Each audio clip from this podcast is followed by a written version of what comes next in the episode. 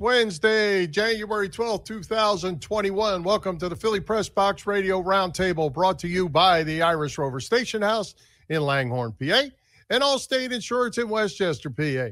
I'm Bill Furman. I'll be your host tonight, along with my partner, Jim Chet Chesko.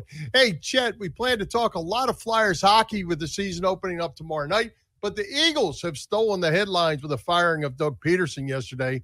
We will talk about all that, as well as the Sixers being caught in COVID world and college football's crowned a national champion, and it's not a surprise in this crazy 2020 season. Yeah, and when we talked with Ray Didinger last week, we all assumed that we'd have at least one more season of Doug Pederson, you know, trying to right the ship. But I guess Jeffrey Lurie had other ideas. And the word I heard over and over yesterday and today on Philly Sports Talk Radio, Bill, dysfunctional when it ter- in terms of the Eagles. And boy, I can't disagree. And there's a whole lot to discuss on that situation, which we will get to. Yeah, and and you know the Jeffrey Lurie presser was a was a piece of work, I guess. That's, that's, that's, the only thing I can come up with for now. But uh, yeah, we've got a couple great guests tonight and former Flyers defenseman and broadcaster Chris Therien and Edge of Philly Sports Al Zaffiri will be joining us a little bit later. But yet, most uh, people know Chris, aka Bundy, from his time with the Flyers, but he's also an Eagles season ticket holder. So I'm real interested to get his take on the Pederson firing and uh, and and follow up on that Jeff Lurie presser. Well, let's not keep him waiting. Let's bring him on. Here we go. Bundy, Chris Therien, welcome to the show, man. Great to see you guys. Thanks for having me on. Our pleasure. Absolutely. All right, Bill. Let me let me just get right to it with the the football thing because, as you said, he is a football fan. We're going to talk lots of hockey, but the Eagles, Chris. What is your take on the firing of Doug Pederson? You approve of that decision or not? I do. Uh, is yeah, and it's a mess, guys. Right? Like I mean, I'm used. I like I said, I've been a season ticket holder since I think, I think 2001. So you know, I go down with my kids every week. I'm very tied. You know, to the. I'm very interested in football. I, love the Eagles. I love what happened four years ago, three years ago, with the Super Bowl. It was great. I just feel though that Doug, you know, I, I watched this year, and I know it's been a really odd year, guys, in terms of sports in general, with football, the way it's been, college, COVID, basketball, bubbles, everything. I just felt that whatever went on this year, if he was taking orders from Howie and from Lurie up top, uh, then you've already sealed your own fate as a coach. You cannot come into any pro sport and think that you're going to do something that someone else tells you and it's going to work. Uh, it didn't, and, and I, I, you know, people. I, I alluded on Twitter the other day that that last fourth quarter kind of sealed it. I got razzed by a couple fans, but the reason I said that was the players afterwards complained that they said it was an issue that they tanked the fourth quarter. But you cannot, if you're a coach, and I go to get my old old teammate, old great buddy of mine, Craig Berube, you get fired, uh, hired to get fired, and you have to be accountable to yourself and your teammates, or the guys below you, the, the players for you. You cannot be accountable to the management what they want. You're the coach. You have to pull the strings for the coach, and the manager has to be able to. The GM has to be the guy that's responsible for bringing the, the personnel in. That's on him. There's been a mix up and and and a bad job all around by the Eagles, quite frankly. Yeah, and you know, Chris, a couple weeks ago we had Dave uh, Spadaro on with us, and I, I, tried to pin Dave down a little bit, and and he was great. He was very open and frank at the time. Um, but uh, you know, I went back to the January eighth and January 9th when January eighth of last year is when Doug Pederson said he was keeping his assistants, and on January 9th he fired him. To me, that was the unraveling. That that was that was the start of what we saw end yesterday with Doug Pederson it's, it's strange times, and I mean that that is a uh, that's a business that is uh, is humongous. The NFL is its own entity. Uh, it's a multi multi billion dollar uh, entity in its own right. So you know, changes happen in football probably a lot more uh, uh, often than they do in other sports, simply because the budget is is appears to be unlimited. You know, there's not many leagues that can go with a 10 or 15 percent capacity through the year, playing in their own buildings. with no fan and, and still be, be, able to maintain fairly, you know, player compensation. So the NFL is a, is a juggernaut, and uh, there's a lot of turnover when you when you start dealing with big money that they've had, and and certainly internal problems. I will say one thing, and I, I don't know what you know what people think of it, but I I really felt, guys, even going back to that Super Bowl, I know people some I may not be too popular for saying this, but I told people they need to get rid of Wentz right after the Super Bowl was won. Uh, that is a heavy, heavy price for a young guy to come back and try to reclaim that spot after a backup essentially just carried your team to the Super Bowl. It was a rally around Nick Foles uh, postseason, and the Eagles got it done in, in about as grandiose fashion as you can. That's tough for a quarterback coming in. Uh, that even though he had a great year, and up to that point, there was nothing to suggest that he would be on a downward spiral. Uh, but I think a little bit of it is a mental uh, part of dealing with the post Super Bowl that he didn't win. And I think that that's a lot of pressure that falls on a young guy like that. Well, we uh, appreciate your football expertise, but we're here to talk hockey with you, yeah. Chris. So let's get to it. It's going to be a unique 56 game NHL season. The Flyers playing all of their games against seven Eastern teams, eight games against each. So minimal travel. That's the good thing, but not a lot of days off. This is going to be a very interesting season, something unprecedented. You know, it's really odd. Somebody said uh, to, to, me a couple weeks ago, and of course, I'm not doing, I won't be covering the Flyers, at right. least on that official basis this year. So this will be about the gist of it. So I often wondered sometimes if they realize that they may have been paying me to actually not tell the truth sometimes, and, uh, and, they may find out. But uh, no, I, you know, I really think that when you when you look at um, uh, at the season, you know, I, I, someone said that as I said, someone was saying to me a couple weeks ago that hey, this is going to be great. You know, you're playing seven or eight teams, fifty over fifty six games, and I said, you guys got to remember, this is not the 1984 Patrick division. Uh, it's hmm. not. Uh, it's it actually probably has more of a tendency to, to become enamored with someone else in the other team or uh, where you become more familiar with them. There was a time in this league, I think, where there would have been uh, complete animosity the entire year. Hockey's always best played chaotic. I always, that's the way I've always felt it. Uh, it's a different it's a different sport now in a lot of ways and uh, so in terms of that intensity i'm expecting a lot of intensity uh, but in terms of what i think the, the fans love to see back in the 80s and 90s you're not going to see i don't think you're going to see those rivalries develop any more than than what we've seen in the last couple of years. I just don't see it happening. I don't think there's enough physicality in the sport uh, to welcome any more physicality. Well, Chris, the, obviously the players have never gone through anything like we're going through now. We saw it in football with the massive injuries that took place. These guys, your your hockey guys, ten days, uh, show up on the third. We're going to play for real on the thirteenth. Uh, I, I, don't guess they had full access to rinks to get in shape and, and skating shape and all that because everybody was on lockdown. Uh, yeah. How, what do you make of that? And uh, boy, I sure hate to see a season ruined by injuries. 56 games isn't long.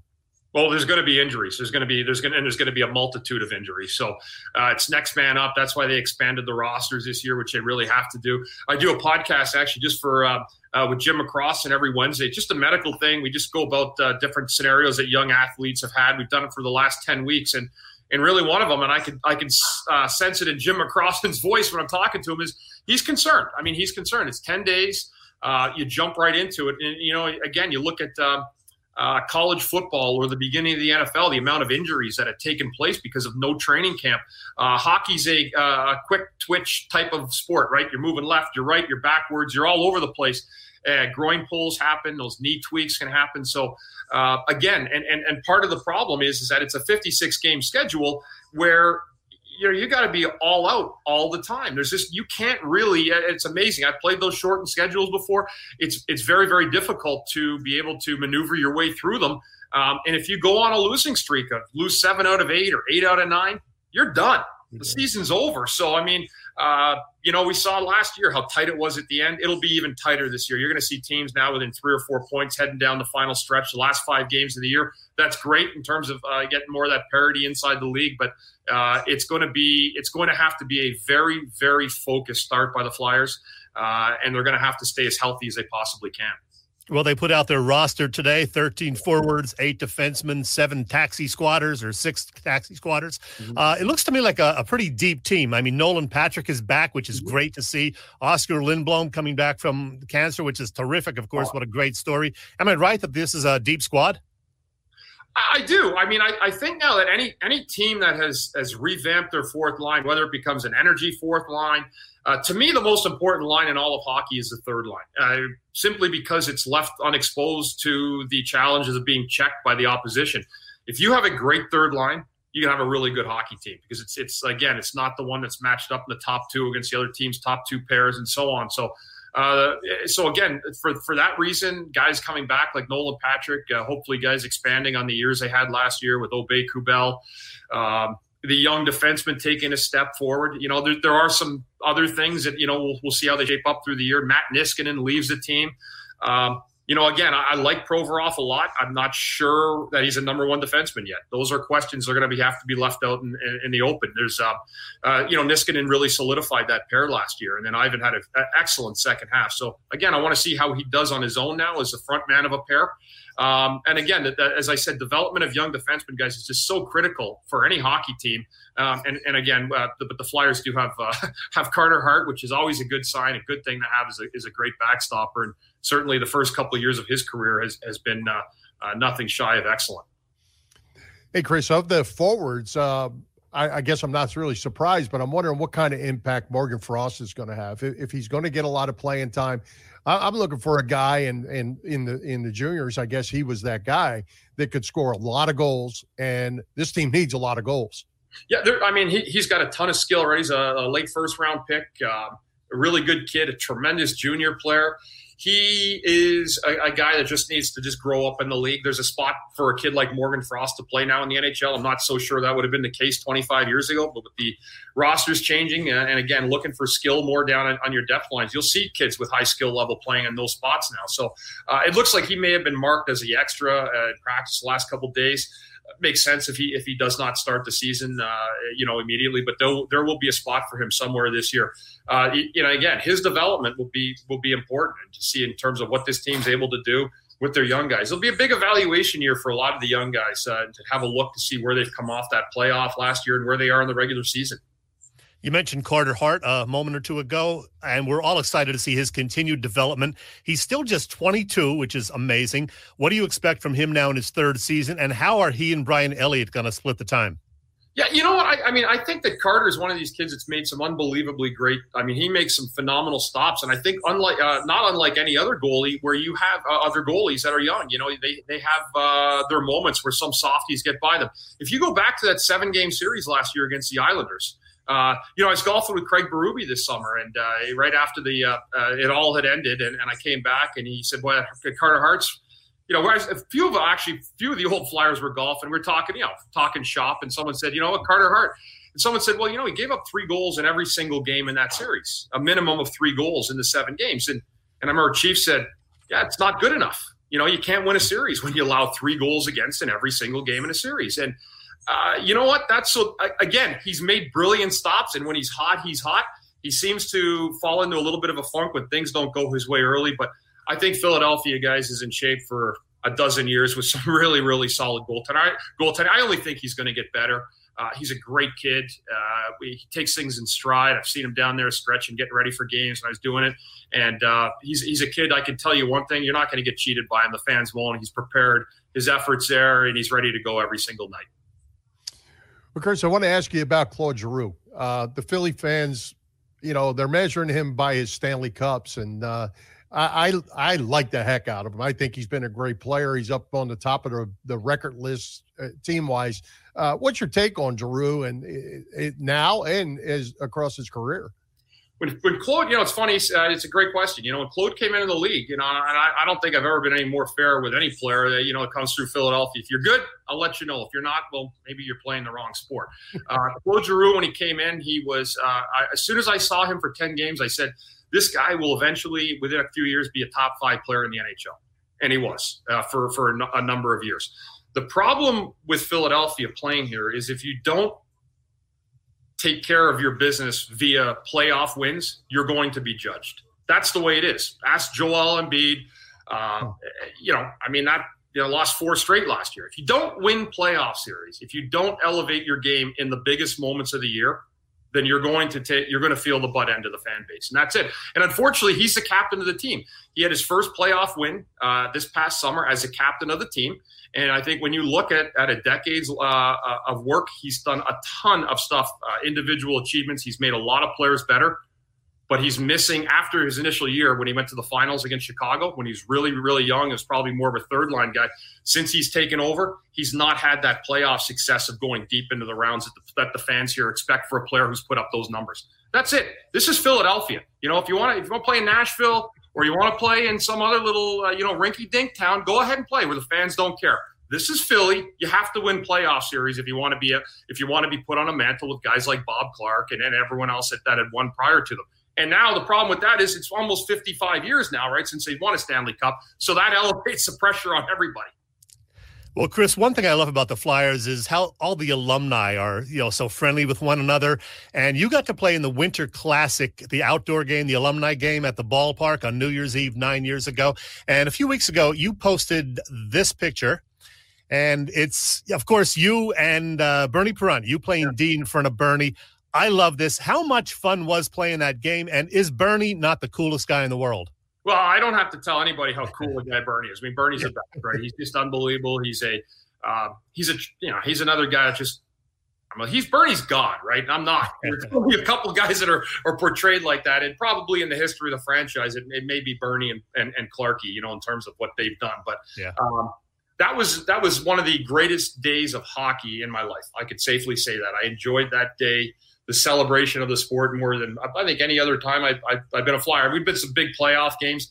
It wasn't quite. Uh, we didn't have to quite uh, have the, the stomach butterflies before that Winter Classic game, and and the way it went down, the Ron Duguay shot into the pads of Bernie, yeah. the, the, fans, the standing ovations. Uh, it was just a, an amazing, amazing day. I'm not sure you can re- recreate something like that because I think it only the only time it could be that special was the first time, and it was just a great, great day. Mm-hmm. Hey, Chris, before we get to our closing, because uh, Chet likes to play a game we call Fast Five with uh, anyone's a new guest, but I want to ask you before we get to that.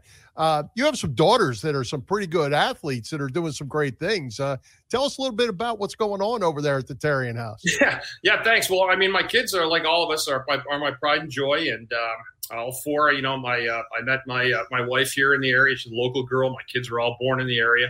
I have three daughters: Isabella, Ava, and Alexa. And Christopher is a 14 year old boy who is uh, almost as big as I am. Um, so I'm not sure yet if it's football or hockey. We're we'll figure that out in the next couple of years for him. But my daughters, I have two of them that play at Loyola Maryland together in the Patriot League.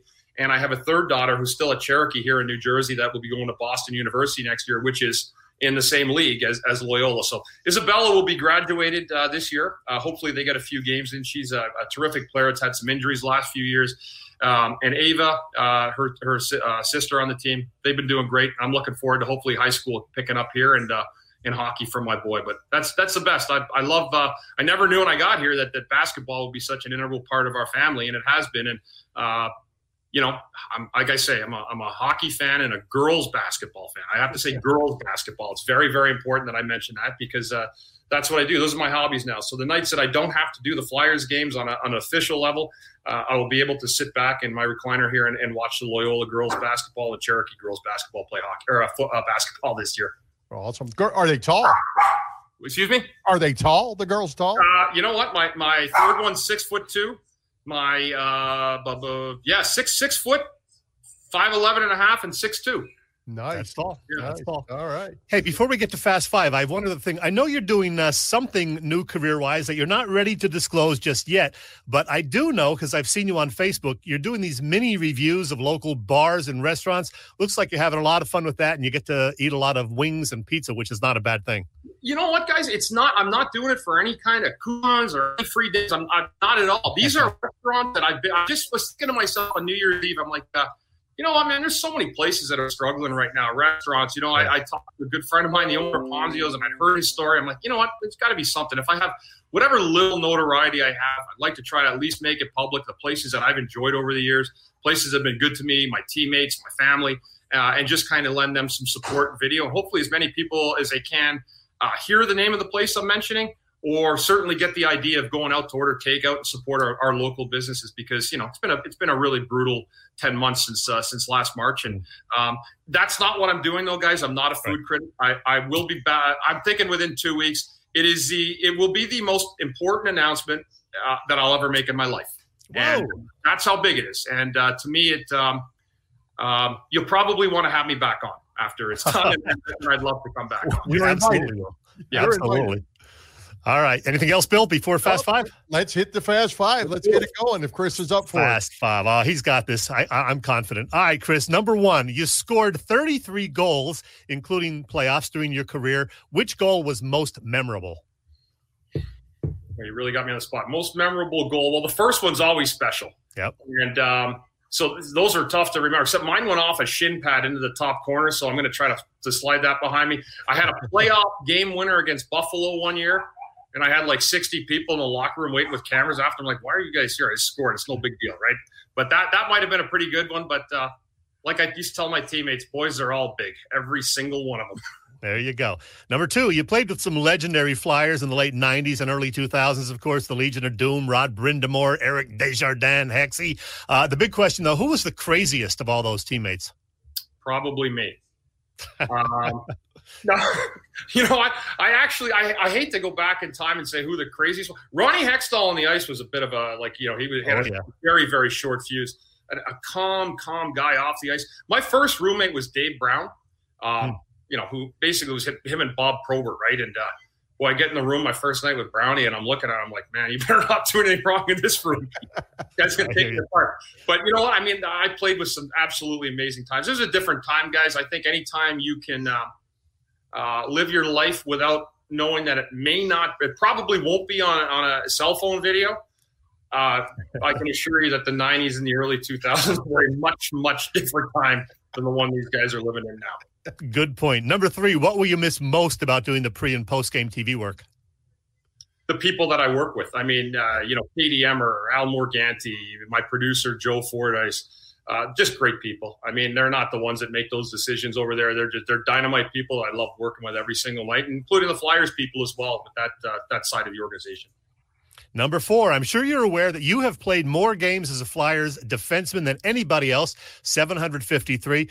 Trivia Do you know which Flyers D men are second and third on the list? I know it's I know Joe Watson second. I don't know who's third, but I remember when Joe, you know, when I passed him, I thought that was like. I thought, you know, it, was a, it should be a real tribute to Joe. You know, he won two Stanley Cups, and you know, here I was. I passed him by just a few games, but you know, Joe's a legend here, and I was just happy to be on the same map with him. I don't know who third was. Eric Desjardins. Desjardins, yeah. Mhm. Yeah, there you go. Uh, number five. Let's see. Uh, I know this is uh, maybe something you've sampled. Have you ever had a big hazy 13? I, I no, I definitely have not had one of those. I, I absolutely guarantee I haven't had one. Okay. uh, bonus question. Um, uh, let's see. Where is it? Oh, it's over here. A bobblehead of another former teammate of yours, if you can see it. That is Donald Brashear. Is there a Chris Therien bobblehead out there somewhere? Um, I don't think so. I've never I, seen I one. I I, don't remember having a bobblehead night. No, I don't. I don't think so. I looked online. I couldn't find one. You, you really not. should have one. Where All we right, at? that was awesome. It, it, seems, it seems that the guy who's the all-time leader in defensive uh, games should have a bobblehead. No, I agree. I agree. We got to get on that. You know, I was one of those guys. I like I said, I played with uh, with with Rika Desjardins, and uh, we were partners for ten years. I always, you know, he was the Batman, I was the Robin. I never looked for you know any spot out of the uh, out of the shadows. I was happy with where I was, and uh, I didn't get a bobblehead. I still got up and went to work the next day. It's all good. there you There go. you go. All right. Well, hey, Chris, we, we thank you for coming by, and uh, we certainly appreciate your your work as a flyer, obviously, but also your work into broadcasting. You know, you're certainly going to be missed, and Thanks. I'm excited to hear what you got coming up here in a couple weeks, Yeah. and we I'm will have you back.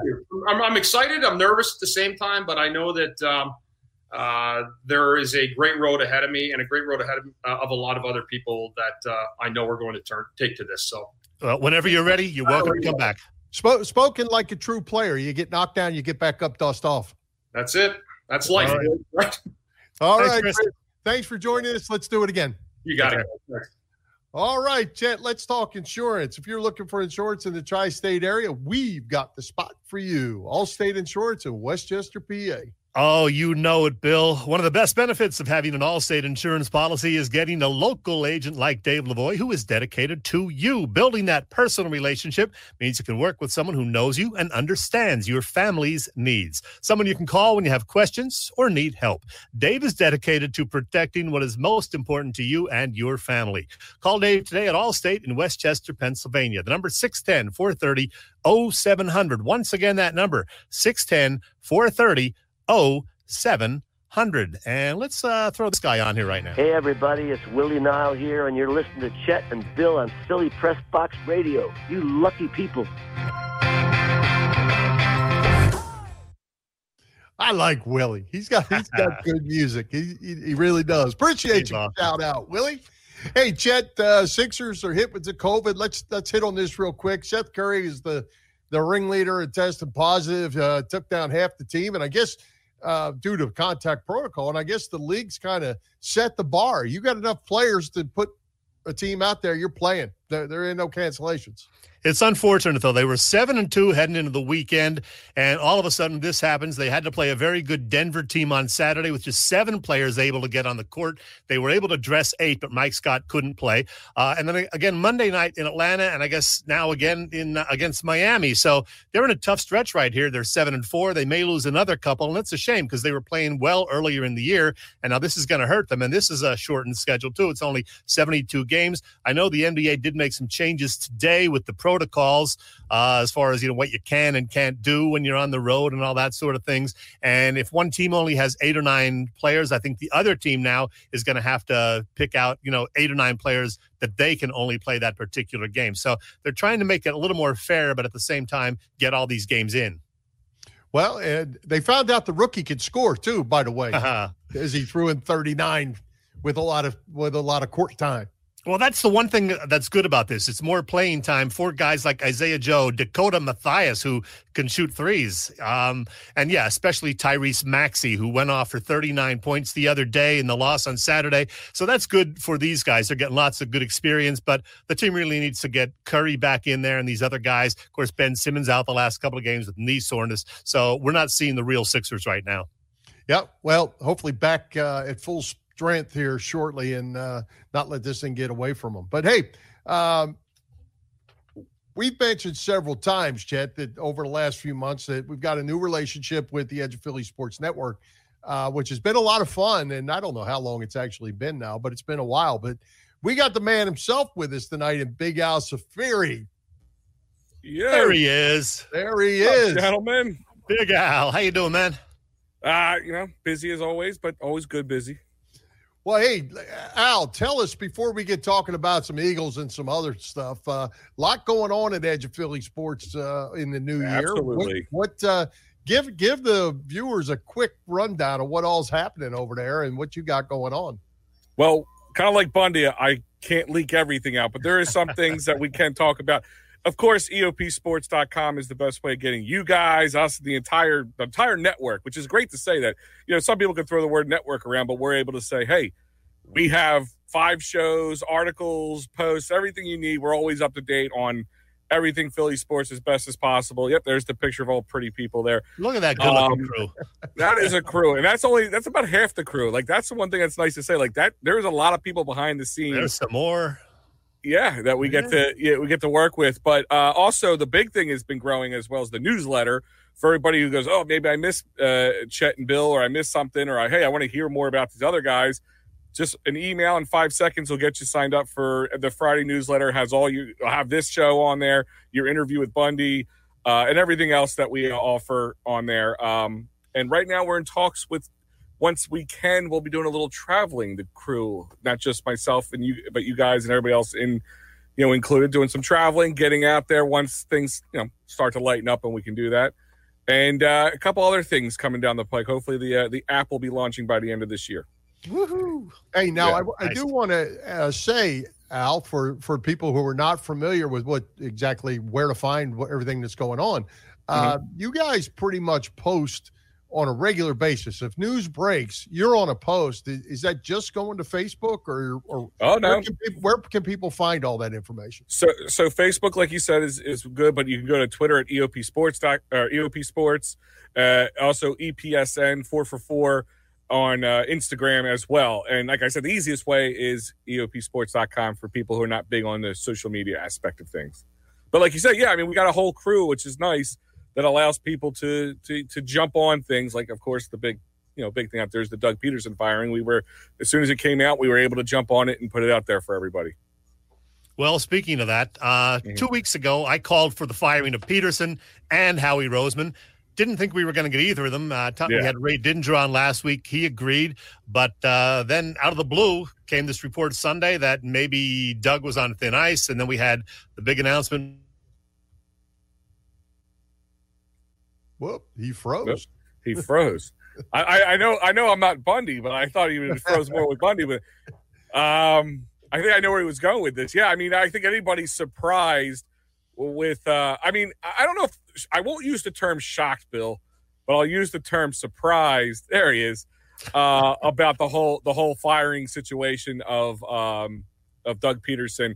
Like you said, I I, I keep going back. I'm like, you could fire Doug Pederson, you could fire entire coaching staff, you could fire Carson Wentz, Jalen Hurts, and everybody else down the line. But until you cut the head off the dragon, it is going to continue to be a problem. And I am I am nervous. I am very nervous. Usually, I'm the one trying to find the optimism on uh, out of anything.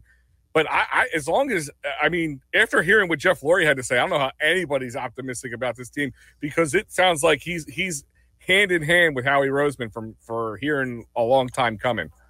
Well, I, I, think the thing that bothers me the most about two things about Lurie's conversation. One's he kept talking about a transition. A transition is another word for a rebuild. The way that conversation was going, it's not what Doug Pederson wanted. Doug Pederson wanted to win now. He's the one get beat up every week, uh, you know, and and apparently that's not what Jeff Lurie's vision is.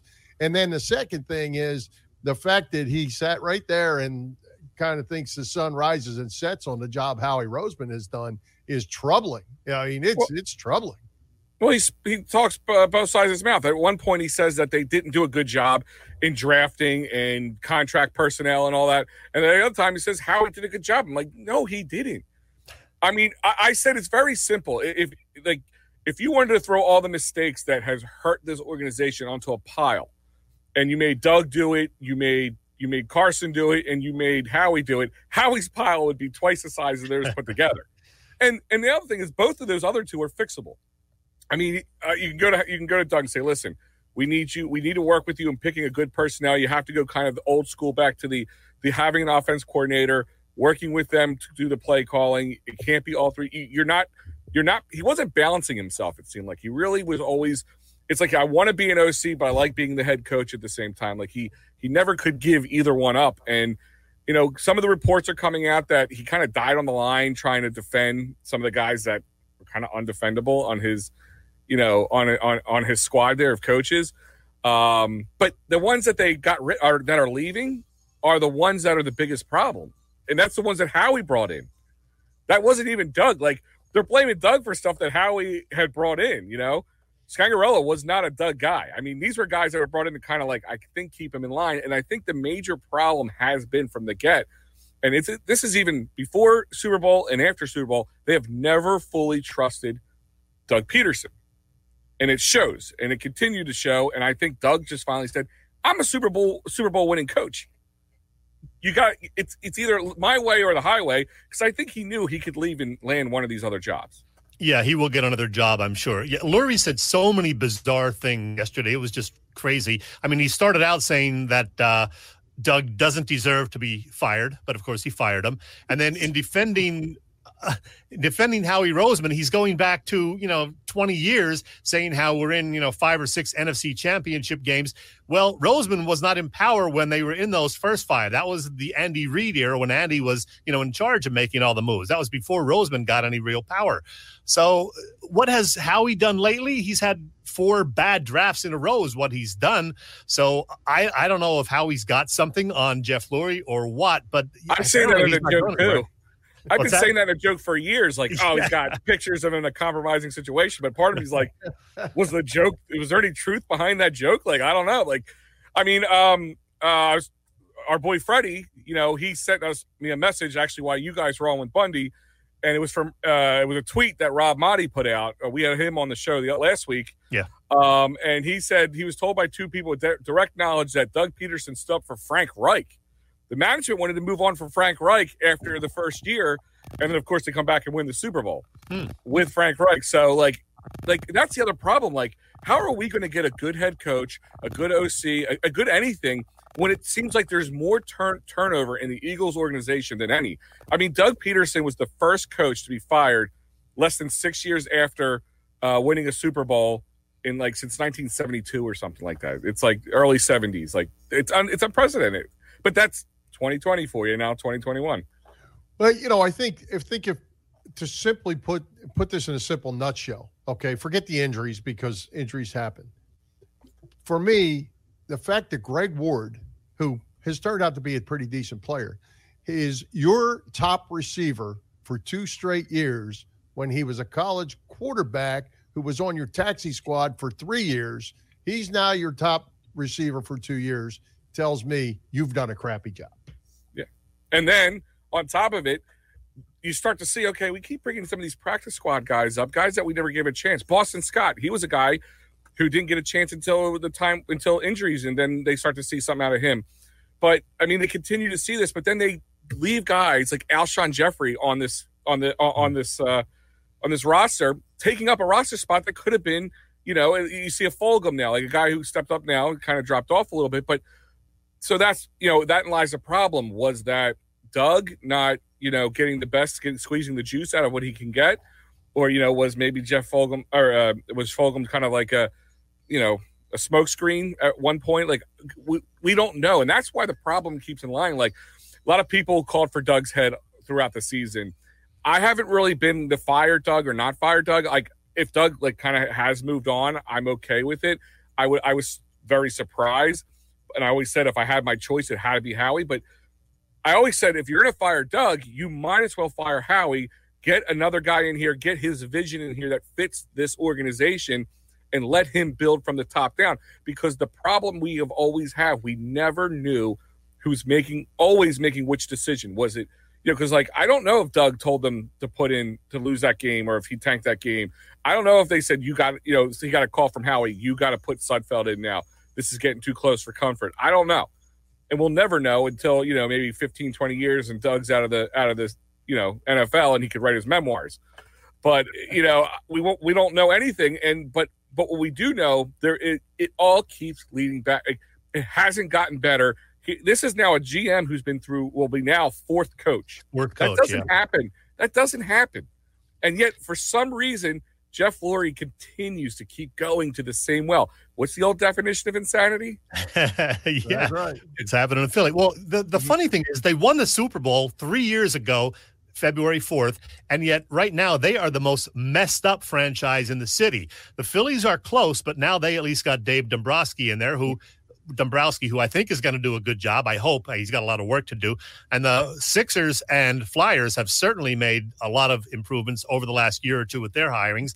And uh, believe it or not, Alain Vigneault is now the longest tenured coach among the big four teams in Philly, Yeah. and he's been there one full season.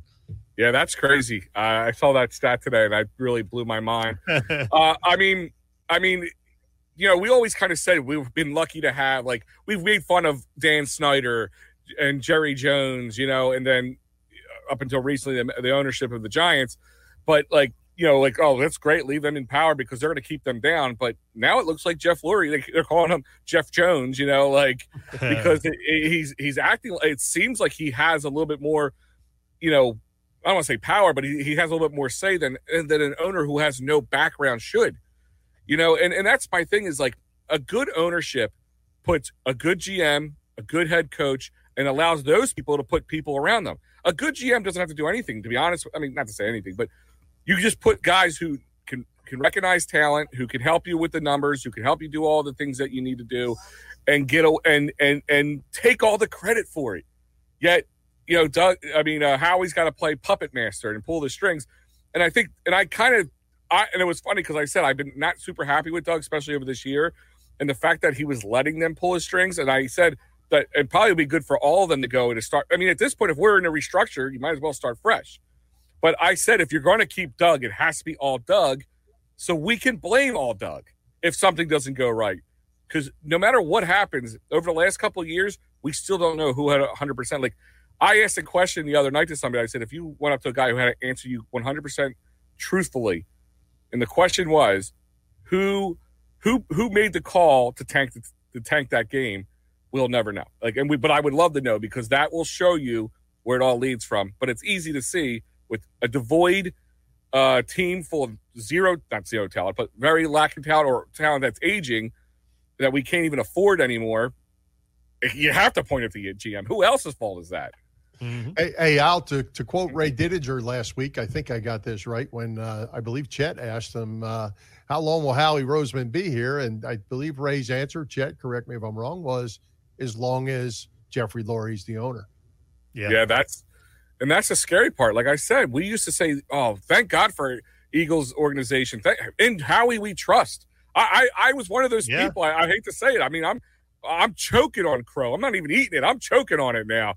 um, and and it's scary because you know, and you know, Middleton is you know getting in, in the middle of things that he shouldn't have. I feel, and then like at least the Sixers, you know, we used to blast their organization, but at least they were smart enough to go, all right, let's clean house as best as mm-hmm. possible, get rid of Brett Brown because obviously we're not going to win with him, and Elton Brand is just too wet behind the ears to know what to do.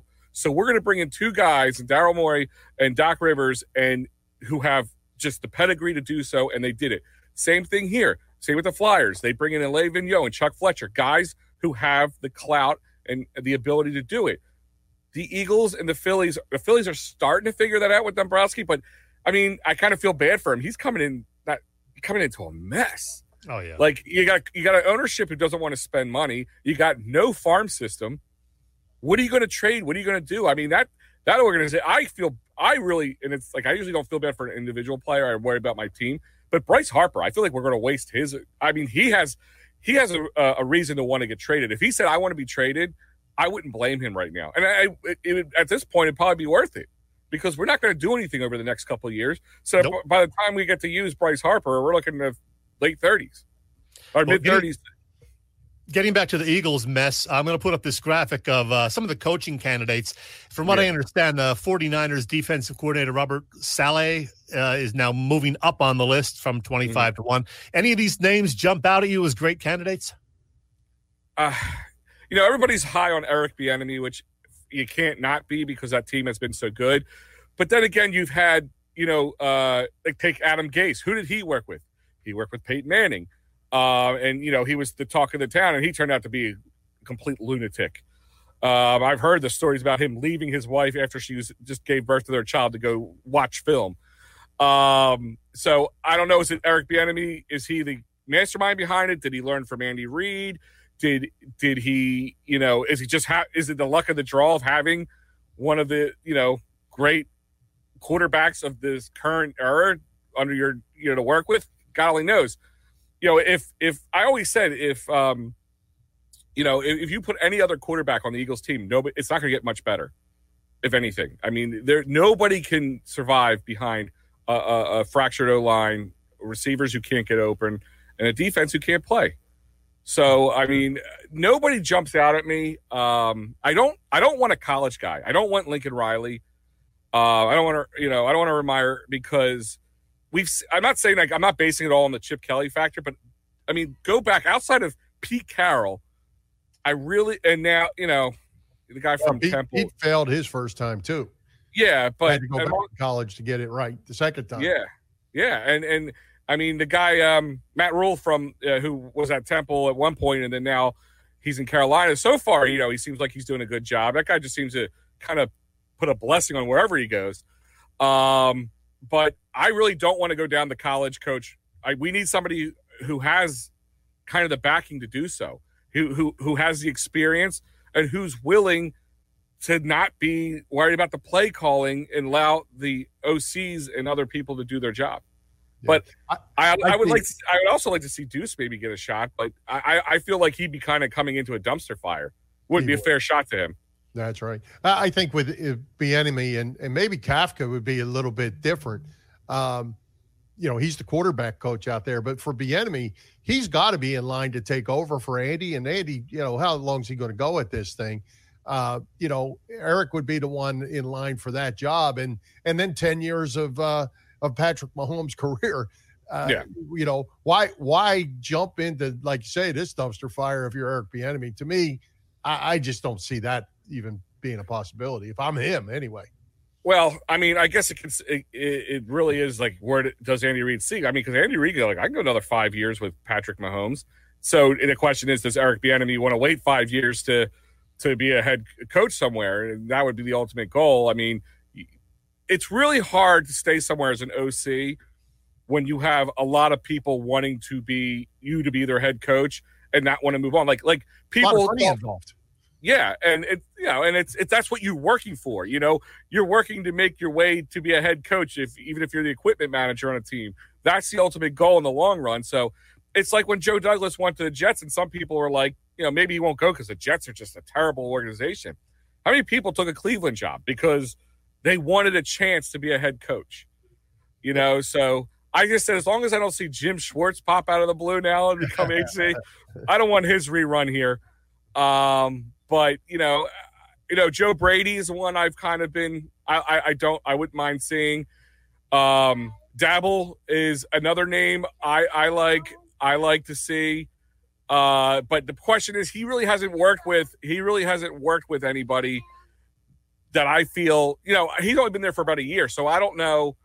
I don't know what's going on.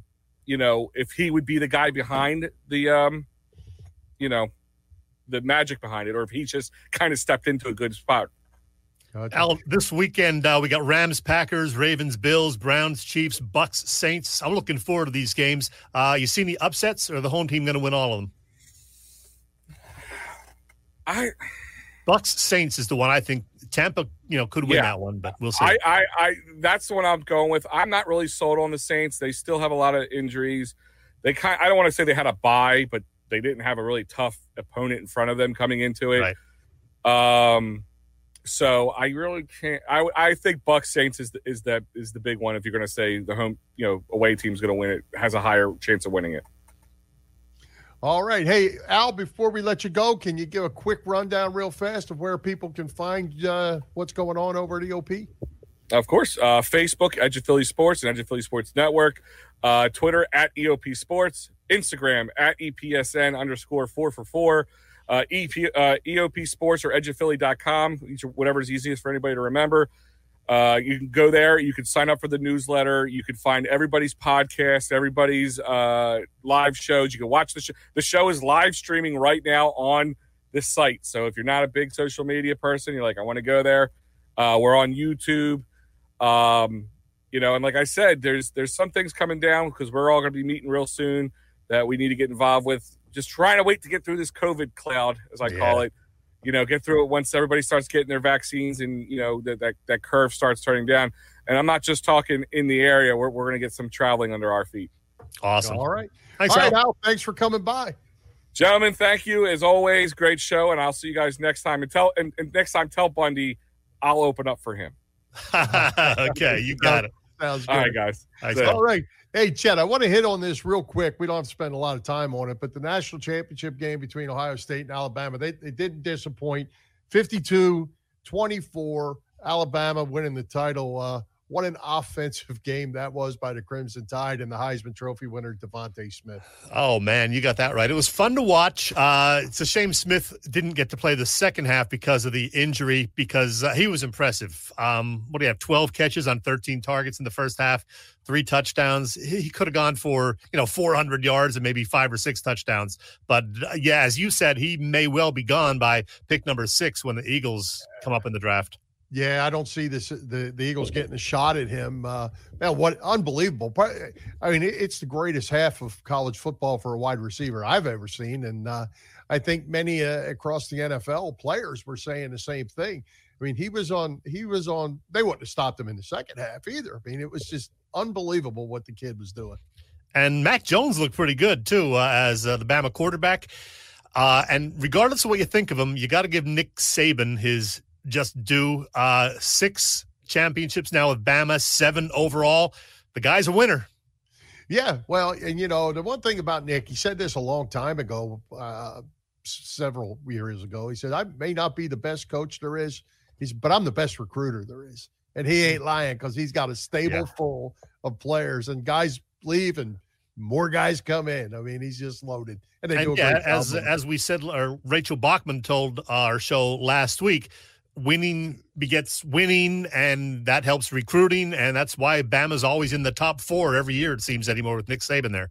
Yeah, well, DeVonta Smith will be somebody certainly to watch on draft day. Uh, if if the Eagles are lucky enough for him to be there at six, my goodness, I hope they take him.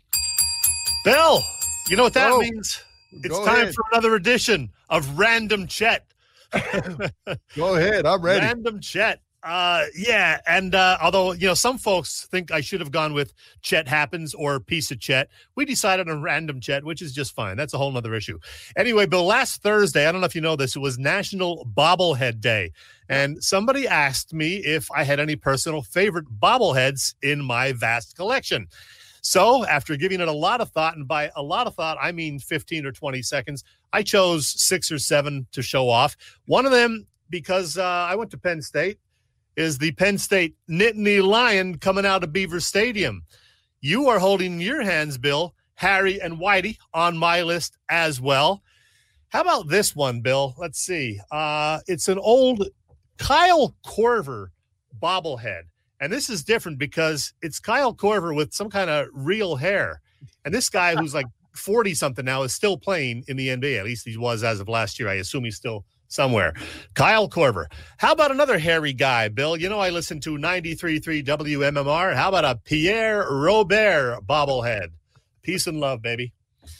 Also, we have, I love this one because it's a Philly. He's one of my favorite Phillies, Jimmy Rollins. And he's got those cool shades, the killer sunglasses that he always wore on the field. So you got to like that one. And of course, the great Mike Schmidt. Why the great Mike Schmidt? Because he's Mike Schmidt, the greatest third baseman in the history of baseball. And that one actually looks kind of like him, too. So that's pretty good. Uh, a real personal favorite, the one you just showed off, is also, as I said on my list, Harry and Whitey, the two greatest Phillies announcers as far as a tandem ever. Gotta love those guys. And Bill, this one, simply because this is a true old school bobble from the 1960s. I was given this one as a very young kid, and it's been with me pretty much my entire life. As I said, it's old school Eagles uh, with the Kelly green, and it's not in the best of shape. The head pops off, which is just a shame. But uh, I don't know where I got this, but I've had it since I was literally five or six years old, and it's still with me all these years later. So there you go. Very valuable, that last one. It may well be. Now, as a follow up, let me just say this. The person who asked me about my favorite bobbleheads happens to have a birthday today, and that is this lady right here, Dancing Jane. So happy birthday, Jane. Jane has become a real devoted listener, which reminds me that. Uh, uh, thank you, Jane. It reminds me also that I forgot to acknowledge another recent birthday. And I always feel badly for people who have a birthday right around Christmas because they kind of get cheated. And that's the case with this lady, our pal Robbie. She is a Christmas Eve baby and a longtime listener. And I meant to say happy birthday to her on our December 23rd show. And uh, because of all the holiday excitement, I forgot. So three weeks late, happy birthday to Robbie as well. And to Jane. Hey, and just to let everyone know, Chet, that we don't actually rehearse this stuff. Uh, I, I, didn't know about your bobbleheads, and, and I only have my one uh, because I just couldn't find the box. I've been packing I packed them all today, and this is the only one that's sitting out because uh, I couldn't find the box. But one that's missing from your list that I really like, uh, Chet, maybe my second favorite, the Brad Lidge. I looked at that one and uh, I thought about bringing that one in, but I limited it to you know seven or whatever. But yeah, I, I, have so many. I really have over fifty bobbleheads, so I picked out a few of my favorites. But yeah, the Brad Lidge, I got a Ryan Howard, I got Lefty Steve Carlton, I got Larry Bowa in the powder blue. So love those bobbleheads. I'll tell you at a later date about that Larry Bowa. Make a note of that. I'll tell you about Larry Bowa bobblehead night. Make a note. Okay. Hey, one thing we didn't have time to mention so far, but we should mention the fact that we lost this guy, Tommy Lasorda, last week, the legendary Dodgers skipper who left us at the age of 93. Um, he was, you know, a great guy, uh, occasionally uh, an irascible guy, but uh, certainly a great one for the game of baseball. Absolutely. All right. Hey, Chet, great guest tonight with Chris Terry and Al Ferry. They were awesome. Uh, who's coming to Philly Press Box Radio next week? I realized this afternoon that I forgot to book someone for next week, but I reached out to someone because I knew that we had to talk more about the whole Eagles mess, and maybe we'll have a new head coach by next week. So, who better to discuss that whole situation and those dysfunctional Eagles than the guy who runs Bleeding Green Nation? Our buddy Brandon Lee Gowton will be joining us next Wednesday. We go back to our regular Wednesday night, next week, the 20th yeah, I, I got a feeling Brandon's going to be a little fired up. What do you think? Oh, absolutely. he'll, he'll, know, he'll know the inside scoop too. We're we're hearing bits and pieces like we were talking about with this coaching staff and all that, but uh, Brandon will know the scoop, and uh, I got a feeling he will have a strong opinion about it, one way or the other. I'm not sure which. Oh yeah, oh yeah. Hey, I don't have a parting shot tonight, but I, I did jot a couple of things down also that we didn't get to mention. Also, uh, the Flyers will in fact have ads on their helmets, as we discussed the possibility last week. And no, it's not Wawa, as uh, Sam Carchidi, I guess, pointed out in the paper today. It's not Tastykake. It's Tata Consulting Services. TCS. I don't know who they are, but when you watch the Flyers tomorrow night, you're going to see a TCS on each side of the helmet hey, it's 2021 and they're trying to make up a little revenue from what they lost last year. So there you go. And uh, I'm, I'm guessing yeah. it's better to see TCS than see Tatas on their helmet. well, I don't know. A couple other there. things television. You know, I'm a big television guy, and three legendary shows premiered on this date over the years. 1966, da da da da da da da da da da da. Batman premiered 55 years ago. Bill, 50 years ago tonight, Archie Bunker and All in the Family landed on CBS. Still funny. They probably could not put that show on today, given the way things are with oh, the political correctness. No. no. And then 40 years ago tonight, I'm sure you were a regular watcher of Dynasty. I, I did actually watch that. I watched it occasionally because yeah. uh, you know Linda Evans was kind of nice looking, and uh, Joan Collins. So uh, yeah, forty years ago, some great TV shows, and there you go. There you go. Good TV show tomorrow, five thirty. Chet Flyers, oh, yeah. Penguins going to drop the puck for game one of fifty six. So I'm looking forward to that. I think it's going to be a fun season. Um, I say, and I got to say, Chet, man, I enjoyed having Bundy on. He was he was really good he was awesome. And heck, he volunteered to come back in a few weeks. So uh, I'm going to take him up on that. Absolutely. Make a note. All right. Anything else before we wrap it up? Nope. I'm going to preserve my Eagles bobblehead. That's 50 some years old, 60 years old. And uh, I'm going to go home and eat. And that's it. I got nothing else. Let's wrap All it up, right. Bill. Let's thank tonight's special guest, Chris Therien and Al Zaffiri. Our sponsors, the Irish Rover Station House, Bob Sullivan's LikeYourAge.com, PPCC 118 Raz Room, and Dave Lavoie of Allstate Insurance in West Chester. For Jim Chet Chesko, this is Bill Furman. We hope you enjoyed the show and we'll join Philly Press Box Radio back to Wednesday, January 20th at 7 p.m. You can see us live on Facebook or listen through our website, phillypressboxradio.com, on blogtalkradio.com slash Philly Press Box Radio, or on Google Podcasts as well as Apple Podcasts and others. So with that, High hopes, Philadelphia sports fans, and let's go Flyers. Happy trails to you till we meet again.